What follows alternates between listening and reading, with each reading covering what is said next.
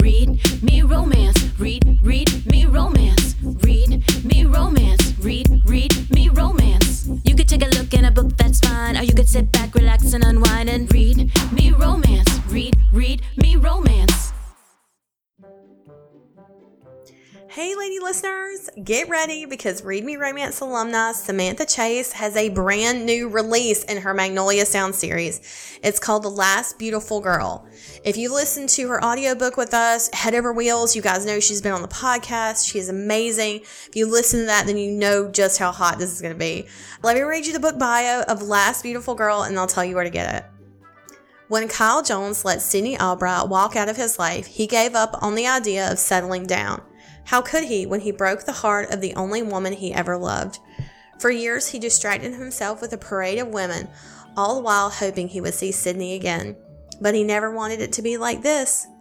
Sydney wasn't prepared to become a mom overnight. When she loses her sister and brother-in-law in a tragic accident, she moves back home to become a caregiver for her heartbroken niece.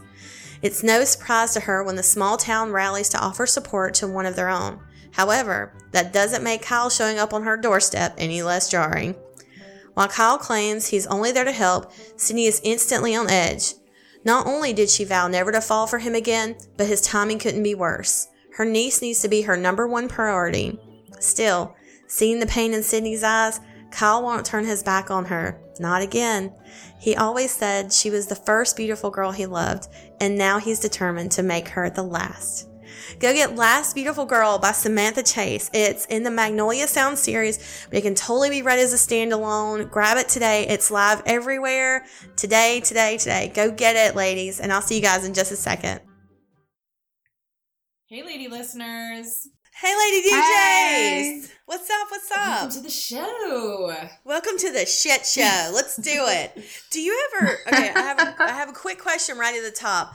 Do you ever... Like, are you using a piece of technology and, like, you're cursing it because it's broken and it won't work, but then it's user error and you have to, like, sort of, you know, reevaluate who the asshole is in the situation? Every day. At least every day. I was so angry at my blow dryer this morning because it was, it's like my really nice Dyson one that I got for my birthday. And um, it kept cutting off. And I was like, oh, fuck you. Fuck you, you're not cutting off, you piece of shit. And I'm like, like just talking down to it the whole time. And it just keeps cutting off. It's like it's overheating. And I was like, you piece of shit. Do you know how much money you cost? Blah, blah, blah, blah. And I was like, yeah, I need to clean the filter. That's why it's doing this. Like, because the filter was like solid okay, white hold on a second. From like dust and stuff. There's a filter in your hairdryer? Yeah. Well, is there it's, one in mine? I, yeah. Yes, there is. So you know that part that goes on the, on the normal hair dryer on the back of it that you can take off and kind of blow yeah. off? It's like lint that co- gets on the back of it. So, so Dyson has that on the wand because I have the one that like curls your hair and stuff and blow dries it. It's yeah. the, the stick thing. And so on the bottom of it, it's this thing that twists off. And I kept twisting it off and I was like, what's wrong with you? What? What? Why won't you work? And I was like, there's lint all over it, and it just can't get any air in. So I felt like such an asshole this morning already. I just recently, oh. Sorry. I have that one that circles, that you're supposed to yes. blow dry, that goes like that. You have to, I took me a while to realize you gotta pull out all your hair, or it'll yeah, stop it, working. Yeah, like, because it's your hair just wrapped around it, all, and it just builds up. But that thing, mm-hmm. I used that a couple of times, and it was, it made my hair so smooth, and it dried it so fast, but I could tell the longer I used it, the heat is so high on it. Like, it's really damaging. It's not something you can use every time you blow dry your hair. But, like, if you if you, if you want, like, a nice look and you want a blowout, that's the thing to use. Like, Revlon makes it. It looks like a massive curling iron, and it just blows hot air out of it. But it just smooths as it does. I it. have it, and it doesn't work for me. It just makes my really? hair really frizzy, and like, it yeah. doesn't, I don't know. It just, I, I got it for Christmas, and I thought, this is the answer to all my problems. And then I used it once, and I was so sad, because I, I, I was like, this is it. I'll just blow dry my hair yeah. with a curling thing. It'll be great. Nope, mm-hmm. didn't work. Now, I will say with that one, it took me a lot longer. Like, you really have to section off your hair like you would your if you're using a curling iron. So it takes twice as long to blow dry it. Yeah. But it's generally the same amount of time if you're going to blow it and straighten it or blow it and curl it. You know, like, that's generally the the same amount of time. But you're just doing it all at once, so it feels like it takes forever. Speaking of filters, I just recently found out there's filters, um, there's like a trap filter in your dishwasher that you're supposed to clean out. Yeah. No. Yes. Well, there's some. I don't know about the filter in my dryer. That's no, it. There is one in your dishwasher too, because some some dishwashers will come with a disposal already in it. So if food gets in it, it just runs after a cycle and it rinses it out. Um. So like... So, for example, when we bought our first house, it said there was a disposal. And I remember getting there, and when we moved in, I, I remembered, and I was like, wait, they said there was a garbage disposal, and there wasn't one in the sink. And they were like, it's in the dishwasher. And I was like, wait, what? Like, I had never heard of that before. I've never heard of that until now. I kind of linking to what we're talking about. And yesterday, we got no, we have no plates. I don't understand how we have no plates. How is that even possible?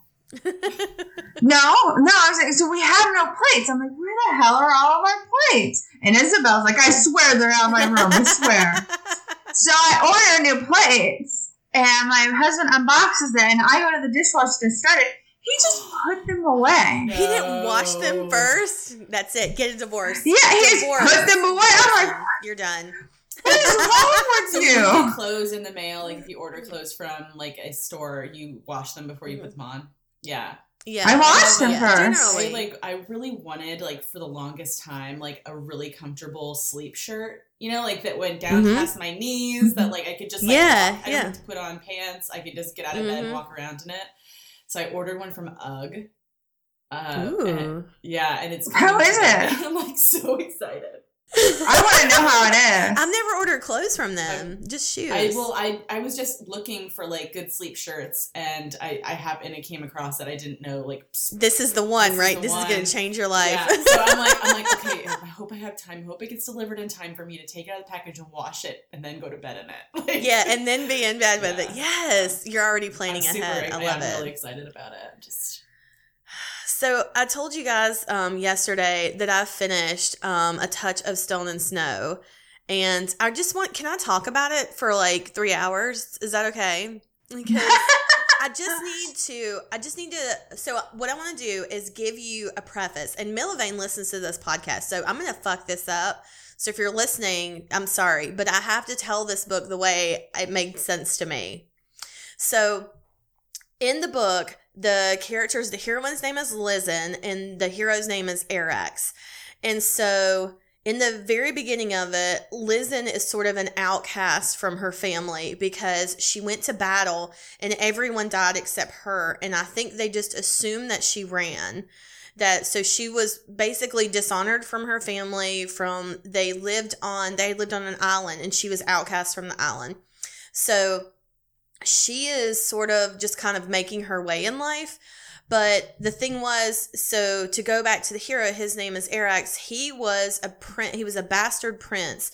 So I guess he was the king's son with someone else. But something happened and all the heirs died. So he has to become king, I guess. He's a prince right now. But um, he doesn't want to. He was, they call him the feral prince because he was raised in the woods and nobody would talk to him and stuff. Like, if you were shamed in their village, they won't speak your name. They won't even acknowledge that you're there. And that's what they did with Lizen. And so Lizen and he were friends from the time they were little, and she would talk to him. She would speak his name, even though she wasn't supposed to. And so they fell in love, like, as little kids. And he was just like, well, you're mine, and that's it. And they grow up together until, you know, they're young adults, and they are so in love, and he's just obsessed with her. Oh my God. Like, I've never read a hero like this.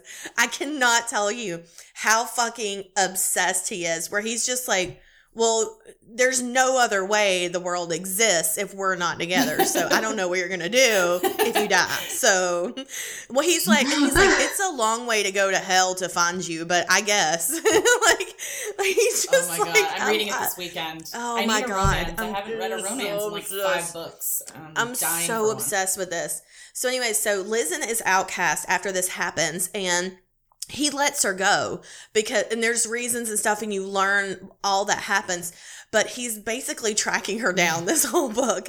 And then he's just like, and he has this huge like mountain lion cat that loves her too. And it's his kind of like, it's basically like his brother kind of thing, but the cat loves her and he's longing for her too. Oh, and they're both looking for her. That. Oh my God. So it's when you just, said he was raised in like the, like the for uh, the jungle and yeah, stuff. Yeah. They call him the feral and prince. I was like, yeah. it, it reminded me of the Jungle Book. So now you're telling me there's a jungle cat as well. And I'm like, yes.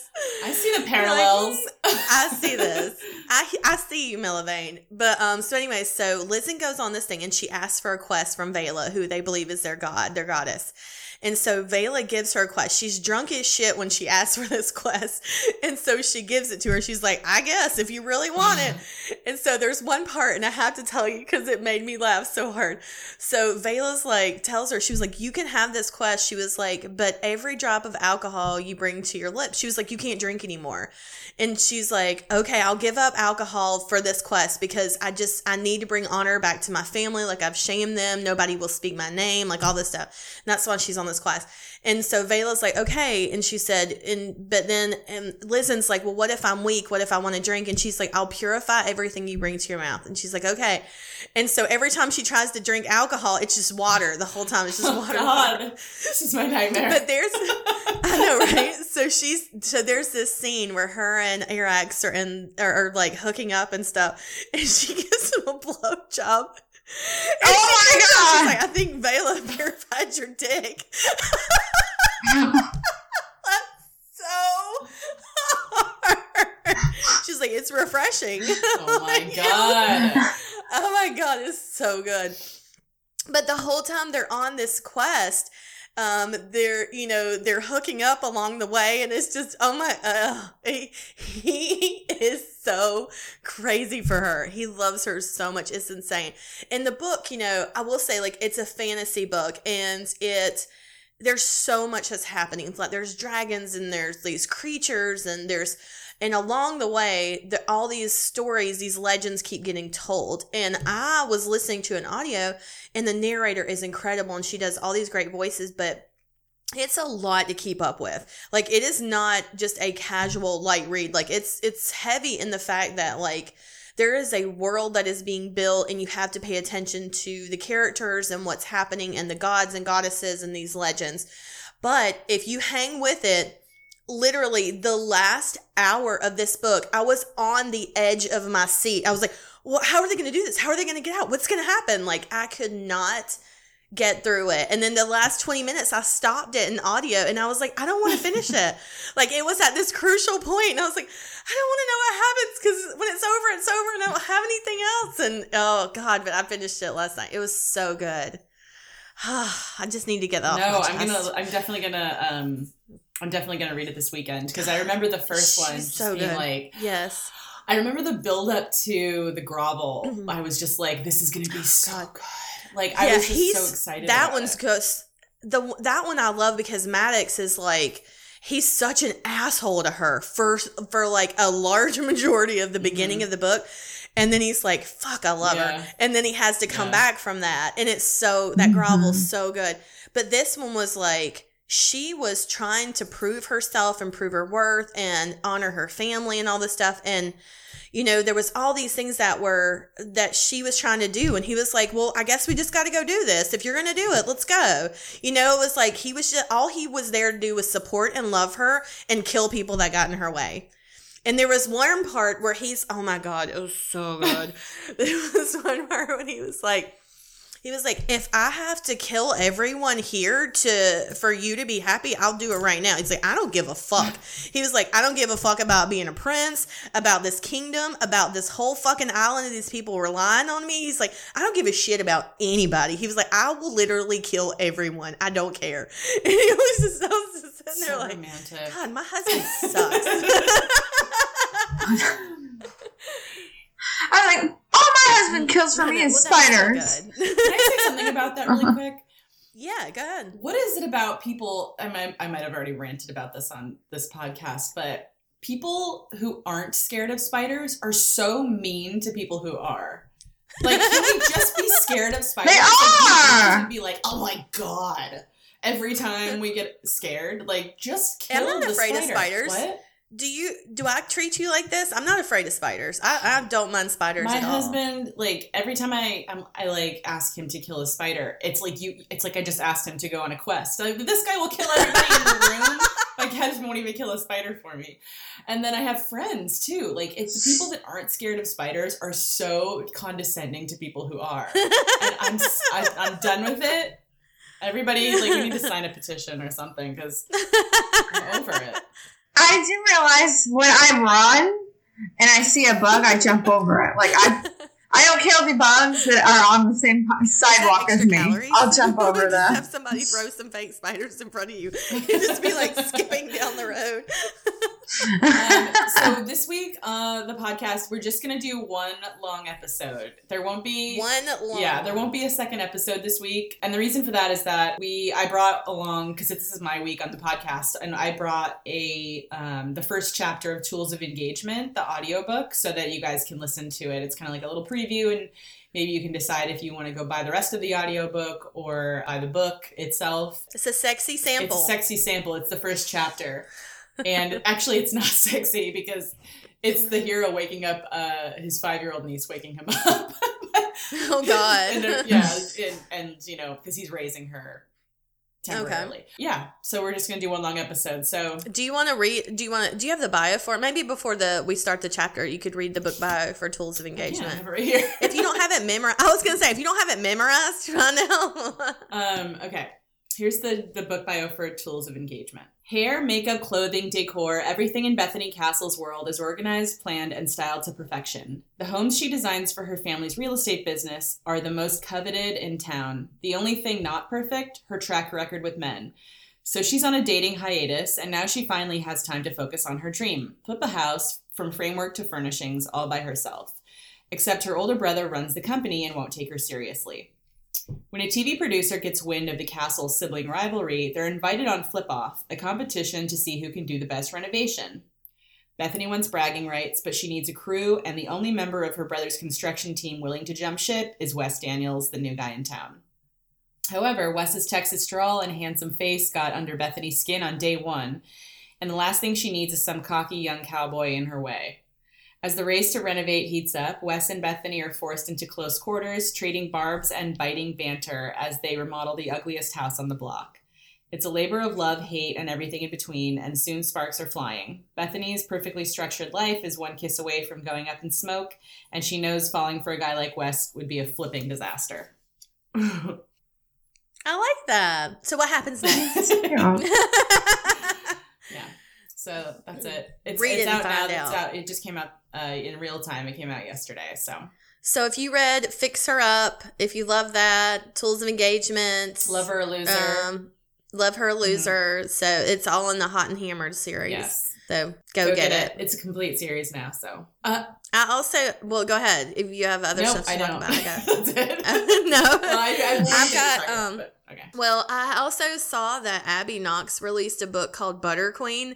And I am angry that we did not come up with this sooner. I love that like, cover. I'm offended. I text her. I was like, really, bitch?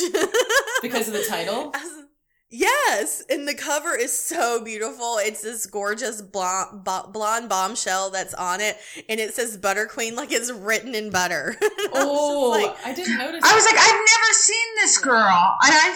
I search Shutterstock all the time. I'm like, I've never seen yeah, this girl. Just, it was I don't know where she got her. Whatever it was. But um, it killed me because, like, when I saw it, I texted her. I was like, are you, I was like, I've even said on this, on this podcast that I think I put the word butter in every book, and that's my legacy I leave behind for my children. So I'm, I'm upset that I don't have it. But it's, it was so cute. Like, uh, I read the book blurb the other day when I did it, and I was like, okay, I'm going to love this book. So I just wanted to give a shout out to Abby Knox having the best title and cover ever. Is right Butter now. Queen like it a just, phrase that people use? No, she said it was based on, um, she's from uh, Indiana. And it's based on, like, a a thing that happens back home for her. There's, like, a, there's, like, a, like, a, in the fair or something, there's, like, a queen. She said, I think it's, like, the Butter Fair or some shit. I'm going to look it up because she texted me the other day and I told saw, me. I saw, like, but, um, the, some at the state fairs, they do just, like, like, fried butter. Yeah. Just, like, a I know. butter. A fried stick of butter. I know. I'm, like, I don't, in, in I don't theory, see the problem. I'm, like, I never would eat that. But then I bet you it tastes amazing. Right? Do you know, I saw one time that Chrissy Teigen said that she would try a human. She was like, I mean, wouldn't you? Like, she was, like, shocked that the person beside her was like, no, I'm not going to eat a human. She was like, if I knew that they died humanely, that they were okay with it, she was like, I would try it. Oh, no, no, no. And I was like, oh, maybe not. Like, they're, what part of them? Their flesh? I don't, I guess so. I don't know. No. no, I mean, if my no. if my survival depended on it, then yes, like, I would eat anything if that was the case. But I wouldn't just, like, if I had a choice. Doesn't eating human drive you insane? I bet eating human can drive you insane. I think so. It's just protein. It does something to your brain after so long. It probably fucks you up because you're eating probably psychological. Yeah. I'm glad we got on this. Let me go back a sec. Let's go back a step. So Abby Knox said, when I asked her about it, she said, I was missing the butter cow at the Iowa State Fair, also the Texas State Fair, which I believe is in September. I don't think they do beauty pageants, but who cares? Really? So, yeah. So, they don't actually have a Butter Queen pageant, but that's what it's based on. So, I think that's awesome. The best part of being a writer is just making it up. Just yeah. making things yeah. up. Yeah, just being like, you know what? I'll fuck it. I find it interesting that I I start to type, can you eat? And it's first thing that popped up was poop. Oh my god, like, oh, in the Google search thing? I'm like, what? Yeah, I think that says more about like, you. I started watching this show last night called In the Dark. Ooh, what's it about? So it's about this woman who is, like, kind of, she's blind. And she is friends with this kid who sells drugs in the alley behind her building. Like, they're, they're friends, you know? Like, he yeah. stopped her from getting beat up two years prior in the alley. And, like, called an ambulance for her and saved her life. And then they became friends. And then um, one night she's walking in the alley and she's, like, calling out for him. And she he doesn't call back for once. So she, like, starts to feel along the ground. And she feels, like, his body. Oh, shit. And, and then the body disappears. And now she's trying to solve his murder. So it's okay. a blind woman trying to solve a murder. And it's good. It's really good. Uh, yeah, really? Casey Diedrich from, if you watch Passion Flicks, he mm-hmm. was in, I think, Driven, the, the Kate Bromberg yeah, yeah, movie. Yeah. And um, he's so cute, and he's play- he's playing her love interest, although he doesn't show up till, like, the second episode. Um, but I'm liking yeah. it, and it's so weird because I'm writing a book where the heroine's blind, and it's like, I, really? I can probably count on one hand, like, how many mm-hmm. forms of media I've seen about blind people, like, or that's, like, mm-hmm. you know, and yeah, I just happened yeah. to come across this show while I'm while writing, you're about, writing this, about a blind yeah, woman. That's insane. So it's helping a lot yeah. because I'm writing it and I'm like, am I being patronizing? Like, is the, are they like, am I, am I exaggerating how difficult this is for blind people? Because, you know, it seems like yeah. if you've lived it your whole life, you've figured out ways mm-hmm. to navigate, you have systems in place, like you, you know. Yeah. But according to this show, and I, I don't, I mean, obviously it's a T V show, it's not like a documentary, but it is really, really hard, you know, like you, yeah, you, yeah. if you're in an unfamiliar place, like, and sounds are unfamiliar and you don't know where you're going and your phone is dead, like, what do you do? You know, you have to, like, rely on strangers. So anyways, it's been, I'm just so glad I came across it.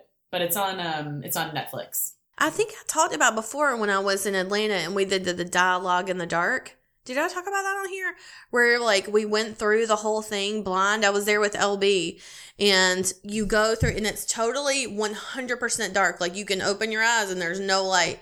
But you're, I've heard yeah, about you're put it. in different um, rooms. And, like, the first room you go into is a grocery store, and it's all the sounds of the grocery store. And it's, like, you can feel, like, fruit that's cold. And, you know, like, it. And you have to navigate through a grocery store with a basket. And it's just, it was so upsetting at points, because it, and then you go to another room and it's a crosswalk oh. and you hear the sounds of cars and busy streets. And like, I mean, this was huge. This was in like a huge like warehouse thing. And so like, you really did feel like you were outside. You could feel the wind blow, like all this stuff. You have a guide when you're going through it.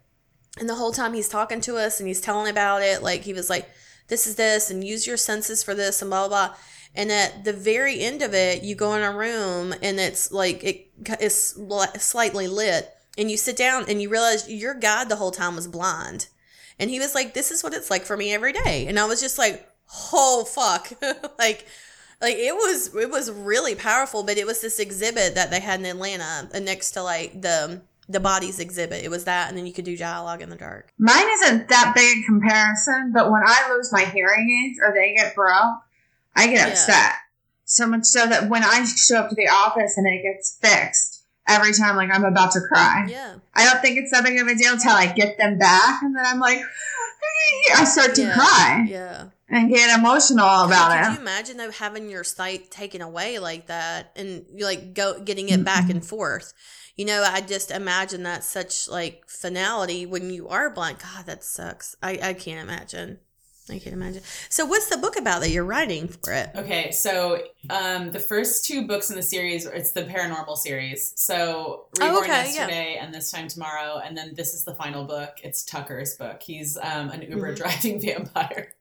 I loved yeah, him. Yeah, he's like kind of described as, um, he describes himself as if a linebacker dressed like a pimp for Halloween. That, that's how he describes himself. Yeah. And so in the the end of the, well, kind of like towards the end of the second book, he um, meets this girl. Uh, she's she's blind, but she gravitates towards him. And she asks uh, him to drive her to her wedding. So she's he's basically driving her to her wedding. Or his, his but his plan, because he immediately is like, this person's important to me. I can't, there's no way I can take her to be married to somebody else. Mm-hmm. But then he finds out that this, this person she's marrying can give her her sight. Oh, so he kind of has to take uh, her. He, yeah. Cause he loves her. And so he can't deny yeah. her that. And so it's like a whole, that's mm-hmm. the conflict, but, um, yeah. Are you liking it? Yeah, I am. I feel like I'm kind of struggling writing right now because I think I like kind of blew my wad in the beginning of the quarantine. I wrote so fast and so much, and it, and then on all of a sudden now it's just like a real s- struggle, but, um, it's going to yeah. be great. Yeah. No, I, I feel like I've just kind of started to get back. Yeah, my I've growth. started to find my But stride. Maybe that's because, yeah, maybe I'm back running and stuff like that finally and making a schedule, it seems yeah, like. Yeah, I think with the kids going back to school, for sure that helped with, like, time management, maybe? I don't know. Well, we watched, we've been watching a show, Nurse Ratched. Oh, yeah. You guys see Sarah it? Yeah, so we've, so it starts out like the opening scene, this dude is slaughtering priests. And you're like, what the fuck is this? This guy's just like murdering them in this house. And he's telling them like, you raped my mother. You got her pregnant with me. You're my father. Like, and he, this is like ten seconds into this show. And we were like, what the Damn. fuck is happening? So this guy goes, he gets arrested and he goes to an insane asylum. And then all of a sudden you go to Nurse Ratched and you're seeing like this woman shows up out of nowhere and basically weasels her way into a job. And you're like, what is she doing here? Why does she want to be in this facility with this crazy person that's being delivered to? And then you find out like their connection and all this stuff. And then it is... Like, I will say the episodes, it kind of reminds me of American Horror Story a little bit. Maybe not that dark all the time, but throughout the episode, each episode, there's usually one really fucked up thing that happens, and it's really fucked up.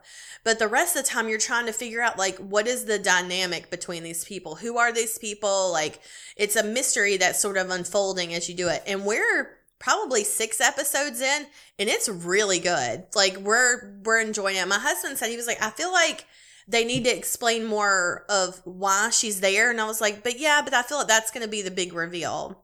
So, or like what her, what's her end game, you know? So I don't know if you guys have seen it. It's number one on Netflix. Uh, I, I'm yeah. like, it's a toss up between it's really watch, well done. starting that or starting Lovecraft Country next. I'm probably going to go through Lovecraft Country first though. Lovecraft Country is good, it, but you can't binge it right now. Episodes oh, are still coming out every but week. I'm gonna wait, but I'm going to wait. Okay. Yeah. Yeah. I mean, but we're almost, I don't know how many, maybe they'll do ten, maybe it's ten episodes. I think we're only like six episodes into Lovecraft Country too. I finished Cobra I think that's Kai. all they have out. How, what did you think about the end of season two? Was it not incredible? I was so upset. Like, I'm telling you. Do you do you know who it is though for the end of season two? Do you have an idea of who it is? Who it is? What do you mean who it is? The at the end of season two, when it's like you hear the guy telling him, like you hear the voice telling, like the the person that's on the floor, and then you hear a voice. They don't show who it is, and they said he says something like. I can't I can't remember what he said, but it's something to the effect of like, uh, where we're just getting started or something like that. Oh, I don't know. All I know is that, oh, I don't want to spoil it for anybody. Okay.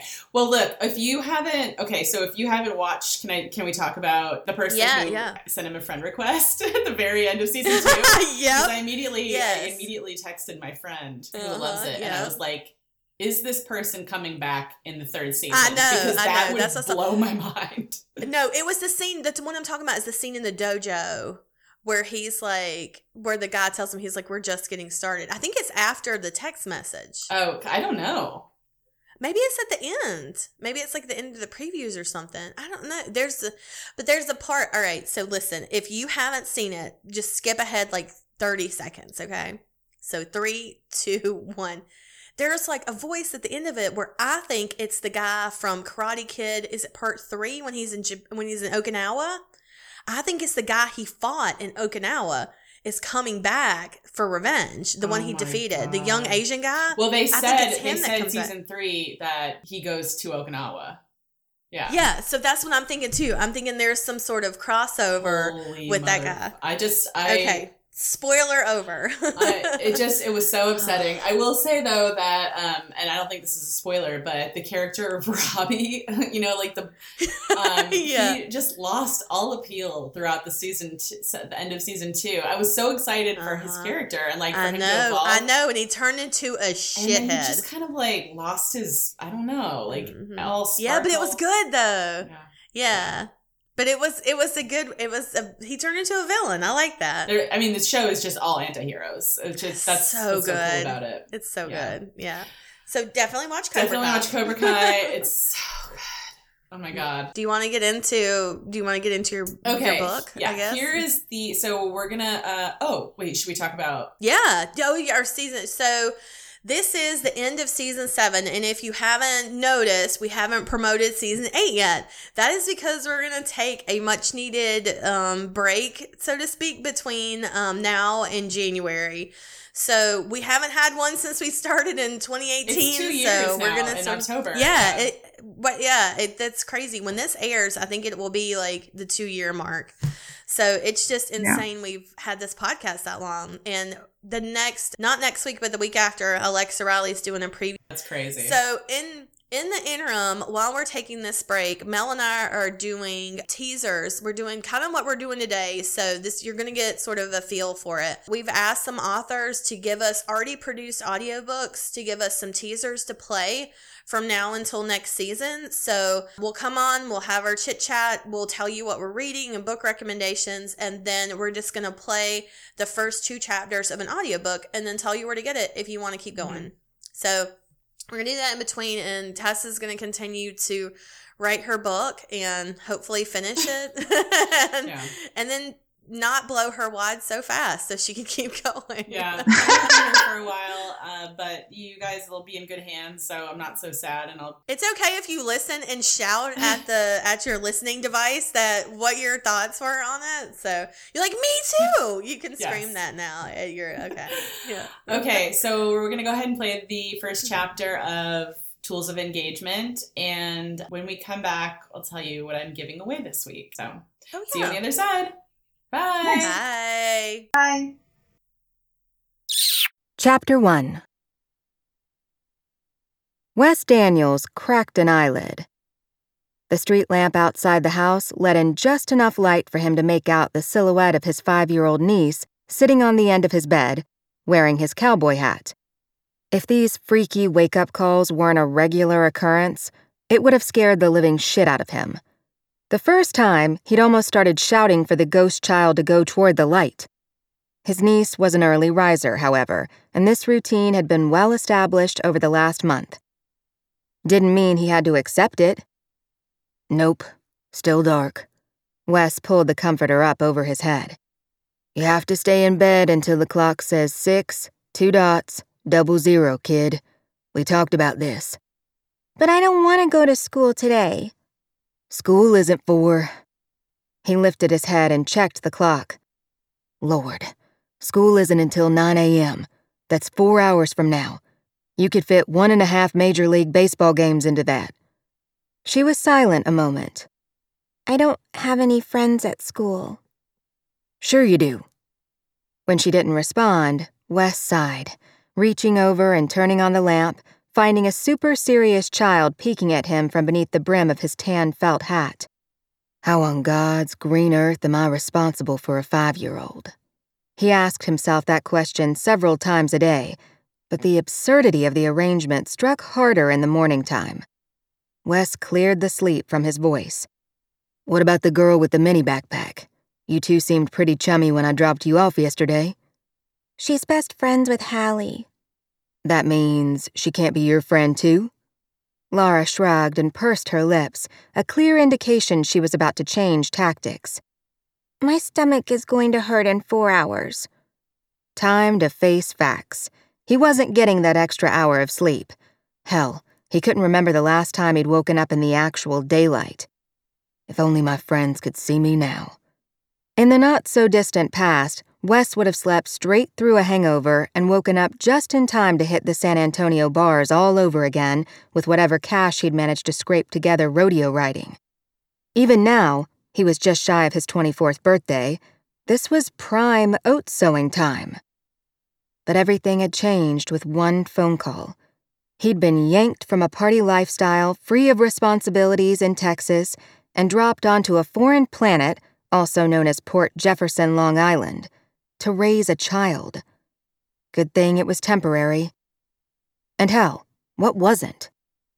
Wes swallowed the hard object in his throat and rolled into a sitting position at the edge of the bed, reaching for his discarded shirt on the floor and tugging it on over his head. Come on, kid. Let's go see what infomercials are on.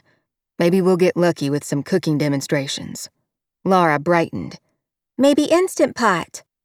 He ruffled her hair and helped her off the bed. Here's hoping. No sooner had Wes gotten Laura settled on the couch with a blanket did she request apple juice. While retrieving it from the kitchen, he leaned down and scanned the various schedules taped to his refrigerator. There were goddamn four of them. Four schedules. To say it was a rough transition going from no schedules to four would be putting it lightly. Schedule one. Kindergarten. Every day was a something day. Bring a silly poem to share with the class. Wear yellow. Dress like a superhero. For the love of God, wasn't homework enough? Wes wasn't even sure what P T A stood for, but when he found out, he was going to show up at a meeting and solve the mystery of who was behind these crazy-ass something days. He or she probably had fangs and a maniacal laugh. He sighed and rested his head on the fridge a moment before focusing on Schedule two, a k a the almighty food rotation. There was a local group of women called the Just Us League, and they'd taken it upon themselves to bring him and Laura labeled containers of food when they found out about his situation. At first, he'd been pleased as hell to inform them he didn't need charity, but he had just enough humility to admit they'd be eating pizza every night without the meals. Not to mention, the Just Us League organizer was Bethany Castle, and Wes didn't turn down chances to be in her vicinity. No, sir. Only an idiot would. He might have taken a few hits to the noggin after being tossed off the backs of some angry bulls, but Wes wasn't a fool. He knew a ten when he saw one. Bethany was a fifteen. Which brought him to the third schedule, childcare. It was written in Bethany's handwriting, and he ran his finger over the neat feminine letters now, smiling over her color-coded system of deciding which Just Us League member would babysit Laura until he got home from work each day. She was never on the schedule herself, of course. Kids weren't exactly her area of expertise. Join the club, gorgeous. What were her areas of expertise? Turning him on and driving him nuts. And she excelled at them. Good thing he was an expert at driving her nuts right back, which brought Wes to his fourth and final schedule, work. Starting Monday morning, he'd have the opportunity to get under Bethany's skin on an extended basis. When Wes landed in Port Jefferson last month, he'd had just enough construction experience on his resume to land a gig with the local house-flipping gods, Brick and Morty. Their next project happened to be located right across the street from Bethany's house. Yes, sir. Come Monday morning, he would be driving Bethany nuttier than ever. Bring it on. Uncle Wes, Laura shouted over an infomercial about revolutionary mops. Apple juice. Damn, kid. What did your last maid die from? He drawled, prying open the fridge and taking out the yellow and gold container. Do you want Cheerios? He called over his shoulder. Don't wait for me to sit down to ask. Tell me now. Kay. Cheerios! A smile played around his mouth as he took down a bowl, dumping in a handful of dry cereal. He might be a far cry from the ideal father figure, but he had this kid's quirks down to a science. They would need to begin figuring out her outfit by seven o'clock, or she would panic and melt down. He frowned, trying to remember if he threw her favorite pink jean shorts into the washer. Apple juice! His niece shrieked from the living room. Coming, he droned, walking to the couch and handing her the cup before wedging the small bowl of Cheerios between her knees. Don't spill. This isn't my couch. Laura sent him an uneasy glance, and Wes cursed inwardly. Why had he gone and said that? She didn't need the reminder her parents had split and left her in the care of a clueless bachelor. Wasn't Wes being here in their place reminder enough? After the failure of his sister's relationship, she'd called him claiming to need a breather from her responsibilities, including motherhood.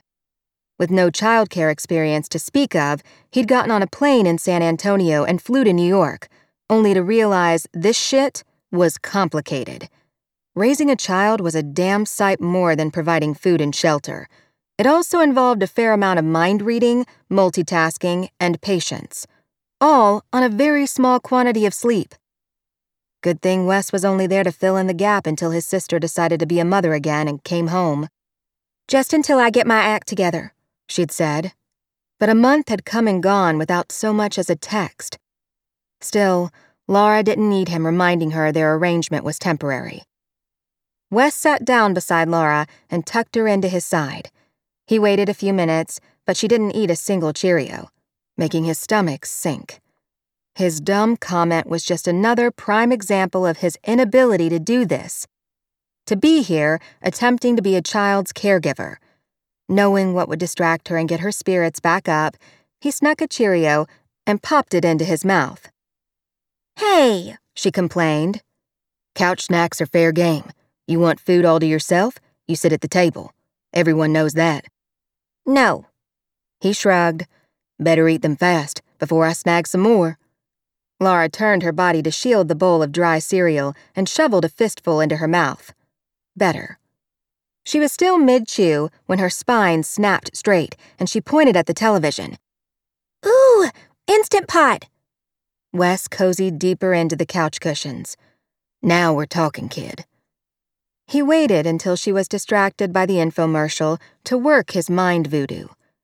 You know, I'm no expert on making friends, but if I was hanging out in the classroom, pasting macaroni onto construction paper and stuff, just minding my own business, and one of the other kids did a perfect Scooby-Doo impression, I would want her at my craft table, one hundred percent. She sucked in a breath. I do a good Scooby-Doo impression? Oh, that's right. He snapped his fingers. You do. How's that go again? Scooby-Dooby-Doo, she howled, eyes crossing a little. That one? Was he biased, or should there be a talent scout knocking on their door? That's quality work, Laura. It's like I'm in the room with Scooby. She beamed. Now you do it. He did it terribly on purpose. I can't compete. You're the master. Thanks. His niece crawled up under his arm and laid her head on his chest. We don't glue macaroni to paper at school anymore. We have iPads now. Instead of addressing her implication that he was out of touch, Wes looked down at the top of Laura's head, frozen. This was new. She'd never cuddled up to him before. Unsure exactly how to proceed, he relaxed his arm around her shoulders, settled them in as a unit, and went back to watching the television. If there was a weird flip in the middle of his chest, he ignored it. Probably just fatigue or something. Bethany walked through her living room, toothbrush stuck in her mouth. Using one hand to scrub her pearly whites, she ran the admiring opposite hand over the jeweled throw pillows that decorated her couch. She wiggled her toes in her thick white carpet and sighed happily, moving the brush to her back teeth and cleaning them with a vigorous circling of bristles. Tonight's Just Us League meeting was set to begin in an hour. Their official positivity whiteboard was arranged at the perfect angle in the living room, and the blinds were drawn to an optimal position, allowing in the right amount of Saturday evening light, made hazy by late fall weather. Champagne flutes were arranged on the kitchen island, waiting to be filled with bubbly. She lit a candy apple candle upon returning from her hair appointment, and the interior of her home called to mind a small-town harvest festival. God, I'm good, she said, the words garbled by her toothbrush. A dribble of white foam cascaded down her chin, and she swiped it away. Ew, Beth. She jogged up the stairs to her ensuite bathroom, the glowing flicker of her favorite vanilla candles swaying against the white tile, before she spit into the sink and wiped her mouth. She turned her good side to the mirror and smiled, giving her blonde hair a gentle tousle. Welcome, everyone. What smell? Oh, the candle. I picked it up at an outdoor bazaar in the Hamptons while shopping for artwork to stage our latest flip. She leaned close to the mirror and ran her tongue along her top row of teeth. Glamorous? Me? No, you're so sweet. She pushed away from her marble vanity, turning on her big toe and entering the bedroom. Two outfits were laid out on the bed. A cream-colored cashmere sweater that left one shoulder bare, paired with black leather leggings. And a red turtleneck dress. Since she usually wore the former with boots and wouldn't be leaving the house, she went with option one and slipped on a pair of gold ballet flats to complement the ensemble. You'll do, she whispered, looking over her reflection with a critical eye. You've worn this before, though. Bethany scratched at the side of her neck on her way into the walk-in closet. Her pulse started to hammer beneath her fingertips, and she forced herself to stop scratching before she left red marks. She didn't have time for an outfit change now. Georgie and Rosie would be arriving any minute to help set up for the meeting. The front door opened and closed downstairs, the voices of her younger sister and their best friend drifting up the stairs. She took a centering deep breath. Be there in just a minute, she called cheerfully, yanking hangers off the racks and running a mental checklist of the outfits she'd worn since the inception of their women-powered support group. If the members knew she was agonizing over her outfit, they would laugh at her, tell her she was being silly. Heck, some of them wore variations of the same ensemble to every meeting, didn't they? They weren't Bethany Castle, though. No, they were a hell of a lot more authentic. Realizing she was scratching at her neck again, Bethany forced herself to stop, finding a silk emerald green tunic at the back of her closet with the tag still hanging from the wrist. She snapped them off and pulled the garment over her head, speed-walking toward the stairs. Before descending, she tucked her hair artfully behind one ear and fanned the irritated skin at her neck. Then, fingertips casually trailing down the banister, she greeted Georgie and Rosie with a smile. "You ladies look like I need a cocktail." Georgie laughed from her perch on the kitchen stool. "On it," she said, popping the cork from a chilling bottle of champagne Bethany had arranged in a silver bucket beside the flutes. "I'm on food," Rosie called, sticking a tray of something delicious looking into the oven. "Beth, we need to have a serious talk about Georgie." "I'm right here," Georgie protested. "You can't miss me." "Let me guess." Bethany accepted a glass of champagne and took a small sip. "This is bachelorette party related?" Rosie nodded. "She won't commit to a plan. She's non-committal." Georgie threw up her hands, splashing champagne onto the island. "I don't want one. The wedding is the party. I don't need a pre-party party." Bethany stuck out her bottom lip. "Pre-parties serve a purpose. It will save you from drinking too much and stumbling through the cha-cha slide on your wedding day. You'll have gotten it out of your system." She grabbed a folded kitchen towel and wiped up the fizzy splotch of alcohol. "Besides, I've already planned it. There's a binder with colored tabs and everything." Rosie snorted into the back of her wrist. "Knew it." "What?" Georgie sputtered before falling silent for a moment. "Details, please." She shifted on her stool. "You know, so I can say no. Firmly." Bethany smiled into a sip of champagne. "You won't say no." Her certainty wasn't unfounded. As a professional house stager for her family's company, Brick and Morty, planning, executing, and beautifying was Bethany's purpose on this earth. When presented with a blank canvas, she took light, shadow, spacing, practicality, and wow factor into account. And she turned an empty shell into a home. No stitch out of place or book spine askew. Perfection. Something inside her never stopped yearning for that tip-top mountain peak. That odd reaction she received at the end of her stages, that rush of accomplishment. At some point, that quest for perfection had bled into every other aspect of her life and continued to bleed. And bleed. But that was a positive thing, right? When she realized her hand was curled too tightly around the champagne flute, she set it down with a flourish and smiled. "We're starting with brunch at the Four Seasons, moving on to an afternoon of pampering. You'll be getting married hairless and shiny, you're welcome. And we'll round the night out with a harmless orgy. What's not to love?" "Stop. Oh, God," Georgie coughed, eyes tearing. "Champagne, burning the insides of my nose. So painful." "Tell her the real plan, you evil woman," Rosie scolded, biting back a smile. Bethany rolled her eyes. "Fine. We're ending the night with a combined bachelor-bachelorette dinner at Buena Onda. Mom and Dad will be there, too. I knew that's what you'd want. Travis and Georgie forever, yada yada. You make me sick." Georgie jumped off her stool and threw her arms around Bethany's middle. "I love it. I can commit to this." She squealed and attempted to crush Bethany's ribs. "Thank you. It's perfect." Bethany kissed her cheek and waved her off. "You're welcome." The doorbell rang. Bethany picked up her champagne flute again, holding it with a loose wrist, and put on a bright hostess smile on her way to the door. Details mattered. Every detail mattered. When she opened the door with a flick of her wrist, leaned a hand high on the doorframe, and tossed her hair, taking a dramatic sip of champagne, the women on her porch saw exactly what she wanted them to see. A woman who had it all together. A woman who made everything look effortless. Ten minutes later, two dozen women were settled in, some on the couch, others sitting cross-legged on the floor, or even standing. Bethany took her place in front of the whiteboard and picked up her marker, twirling it between her fingers and giving the room a sly look. "Shall we open with our song?" A cheer lifted the already joyful atmosphere.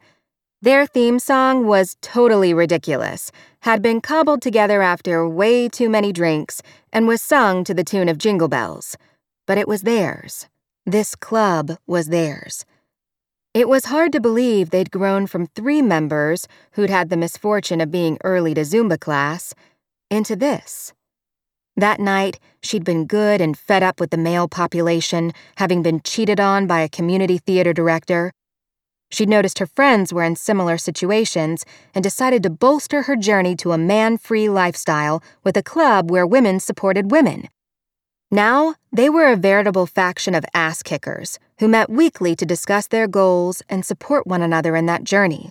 She'd watched the meek grow mighty in this very room, witnessed her own sister and best friend reach for their professional dreams. Each week, Bethany stood at the whiteboard and listed accomplishments so they could be seen in black and white, or gold metallic, as it were. If she continued to razzle-dazzle them with proof of their own amazingness, maybe they wouldn't realize she was long overdue to add her own triumph to the board. Oh, she'd made a lot of noise about branching out from the family business on her own. "I want to swing a sledgehammer." At the time, she'd meant it. Even now, she meant it. The actual swinging was yet to happen. Bethany clicked her heels together, holding the marker like a mic. "I'll start." She made a show of clearing her throat, garnering a few chuckles from the room. "Lady balls, lady balls, we're not on short supply." Everyone picked up where she left off. "If a challenge seems too tough, just poke it in the eye." "Olé!" Georgie finished. With the notes still hanging in the air, Bethany tapped her fingernails on the whiteboard. "Who would like to go first?" She squinted at Cheryl, who'd been struggling with her new job hunt. "How did the interview go this week?" "Well," Cheryl pressed her lips together. "Very well, actually. The firm made me an offer and I used it to leverage a raise from my current employer, so I booked a trip to Barbados." She slapped her hands to her cheeks. "Is that crazy? I haven't had a vacation in four years. "Not crazy," Georgie called on her trip back from the fridge, a fresh bottle of chilled champagne in her hand. "You've definitely earned the right to lounge on the beach and drink rum out of a coconut, or a scuba instructor's navel. Dealer's choice. Three cheers for Cheryl." Clapping and whistling filled the room. Bethany wrote, "Leverage slash Barbados slash navel drinking," on the board and turned back to the room. "Who is next? What about you, Bethany?" Cheryl asked, still flushed from the applause. "You were so excited to try and flip a house by yourself without your family breathing down your neck. You applied for those construction permits months ago, right? Have they come through?" Bethany retained her wide smile, but a screw seemed to loosen in her belly button, dropping her stomach to the carpet. In her mind's eye, she could see the thick envelope where she'd stashed it inside her suitcase and shoved it to the back of her closet. It had been there for weeks, taunting her. What were you thinking, striking off on your own? Since graduating college, Bethany had been staging houses for Brick and Morty, but there was a part of her that had grown restless with paint swatches and shiplap and tasteful greenery while having no say on layout. She'd been so sure she wanted that to change. "No, I haven't received the permits yet," she breathed, her thumb biting into the dry erase marker when her voice didn't sound quite natural enough. "But you better believe I'll hear back soon. I didn't want to resort to calling in favors, but desperate times..." A bead of perspiration slid down her spine. "Would someone else like to? It's a little odd, isn't it? Steven seems to get his permits so fast," Cheryl continued, referring to Bethany's older brother, also known as the C E O of Brick and Morty, who wanted to keep everything, including Bethany, in her place. Cheryl gestured toward the front window. "The house across the street only went on sale last month. I heard they're already starting demo on Monday. He must be bribing someone at the permit office." A buzzing started in Bethany's skull. "I'm sorry. Did you say Brick and Morty is starting a flip on Monday across the street from my house?" "Mom might have mentioned during my final dress fitting," Georgie said from her lean against the wall, wincing. "Sorry, Beth. I thought Steven told you." He did not. But it's fine. I mean, Bethany let out a casual laugh, tucking a loose strand of hair behind her ear. With a construction crew across the street, I guess I'll have to start wearing pants to the mailbox. A little annoying, but I'll cope. Laughter spilled out around the room, and Bethany used the moment to divert focus from herself. Carrying on the rest of the meeting was not easy, however, because her mind kept returning to two very alarming facts. One, she couldn't stall any longer. Either she started her own flip or she backed out, and the latter wasn't an option if she wanted to retain her pride. Two, Wes Daniels, the man who drove her insane with his Texas twang and eyes that scrutinized her far too closely, would be working across the street for the foreseeable future. She saw him on job sites during the final stages when measuring for furniture or instructing painters, but across the street from her home, Wes would be impossible to avoid. A twist in Bethany's belly told her World War Three was on the horizon. Bring it on. Hey, we're back. Hi. Hey. Okay, so I'm giving away a signed hardback of Tools of Engagement and a fifty dollars Ooh, fancy. Yeah, and a fifty dollars Amazon gift card to one uh, listener. So go to read me romance dot com and go to the current audiobook and you can enter to win. And yeah, like like Leah said, in a couple of weeks, um, is it a couple of weeks from now, uh, Alexa Riley is going to be here. Well, next week we'll have an audiobook. Excuse me, Kay Webster. We have um, a teaser from her for okay. next week. She has a book that's coming out, so she wanted to do an audio teaser with her, but she needed it for that specific week, so we pushed ours back. So instead of us, normally, you know, Tessa Bailey and Alexa Riley go back to back, but we decided to push ours out. So Kay Webster is going to be here. I think we're going to air that episode on Tuesday. So if it's Monday and you don't have an episode, don't get too cranky. It will probably air on Tuesday on the day it releases for her. So just so you guys have it. But yeah, she's going to be up next, and then we'll be after that. Yeah, I know. And like, you know, I hope everybody knows how much I love being on this podcast, but I just have to take uh, some time and, and get myself straightened out, like in terms of work, because I'm behind. And yeah, uh, for sure. So you guys know how it goes. Also, I'm yeah, a teacher yeah. now. so, a I teacher, know, a I diabetes know. I nurse, an author, a wife. It's just a lot. So it is a lot, and this podcast is really demanding. You know, I don't think people realize how how many people it takes to run it. And how yeah. much work goes into it, you know, and it's, you know, it seems like, oh, it's only, you know, an episode or two a week or whatever it is, but it's, it's every day, you know, it's demanding. It takes a lot. Yes. So, yeah. All right. So if you liked that narrator as well for Tools of Engagement, that's Charlotte North. I wanted to make sure I shouted her out. She did the whole series and she was incredible. Loved her. Oh yeah. yeah. I listened She's to her fantastic. on the other book. She's great. Mm-hmm. Okay. Leah, tell them what to do. Fuck your day up. Make today your bitch. Don't be a dick. Bye. Bye. Bye. Read me romance. Read, read me romance. Read me romance. Read, read me romance. You could take a look in a book, that's fine. Or you could sit back, relax, and unwind and read me romance. Read, read me romance.